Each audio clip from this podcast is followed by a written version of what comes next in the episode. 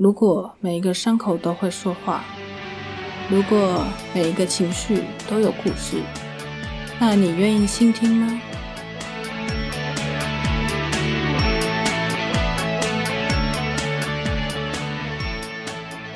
？Hello，大家好，我是柠檬树。今天的主题的话，我想设定是：你对成功的定义是什么？我们从小就被教养、教育成一个要追求成功，不能失败。但你有想过，如果成功跟失败这件事情是不存在的，那你想要追求的东西是什么呢？会有这样子的一个想法，是因为我看了《与神对话》这本书，那其中一个章节，他讲到，你视为真理的价值判断，很少是你你自己。以你自己自身的经验为基础而做的。然而，经验是你到这儿来的目的，而你应该根据自己的经验来创造你自己，但你却根据别人的经验来创造了你自己。如果有罪这东西的话，那就是你因为别人的经验而容许自己变成今天的样子，这就是你犯的罪。你们全体都是，你没有等待自己的经验，却接受别人的经验为福音，确实如此。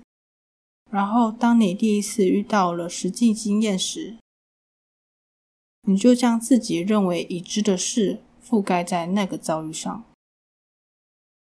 看完这段对话的时候，我觉得非常有感触。相信蛮多人在出生到成长这个过程。都会有这样子的经历，无论是你的家人，或是整个社会氛围，或是你的学校、你的老师，或是你的同学、朋友之间，都有可能存在这样子的议题。我们在不停追求的同时，是不是忘了什么？这真的是我们想要的生活吗？啊，当然，今天的内容我不会以我自己的一个判断或是评估去做一个分享。我希望大家聆听到这一段对话的时候，呃，可以跟自己进行一场对话。不管你有多不符合标准，你愿意稍微停下来，哪怕是一分钟也好，你愿意停下来，好好的跟自己聊天一下吗？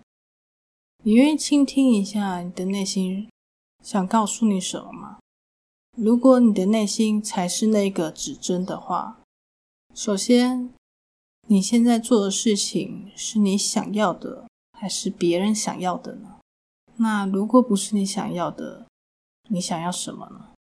如果你想要它，那你愿意为它做出什么样的改变吗？如果你现在处境很困难，但你又很想改变，可是情况就是非不得已，你必须要继续往下做，那？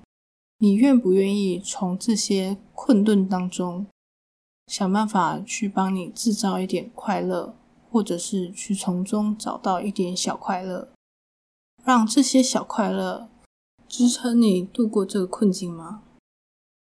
还是你很害怕改变？你愿意停下来跟我一起好好的审视那些你害怕改变的理由是什么吗？从那些混乱的思绪中停下来，稍微停下来，一项一项的理出来。至于你害怕的究竟是什么？是不这么做，你的父母会失望吗？还是你害怕不这么做就获得不到爱？还是你害怕万一做了就会失去生命呢？每个人害怕的原因可能不太一样。但你愿意停下来，好好的思考一下，究竟你害怕的是什么吗？那你愿意不愿意为这些害怕做一点改变，哪怕是一点点？请你相信，你就是你，无需在意外界的声音，你的心会引领你到达你想去的地方。你愿不愿意再尝试一下？无论这个结果有没有符合你的预期，再给你自己重新选择的机会。并且相信每次的决定都能为你带来不一样的观点，而且它是充满生机。以上是献给当时面对这个困境的我，以及现在如果你们也遇到一样困境的你们。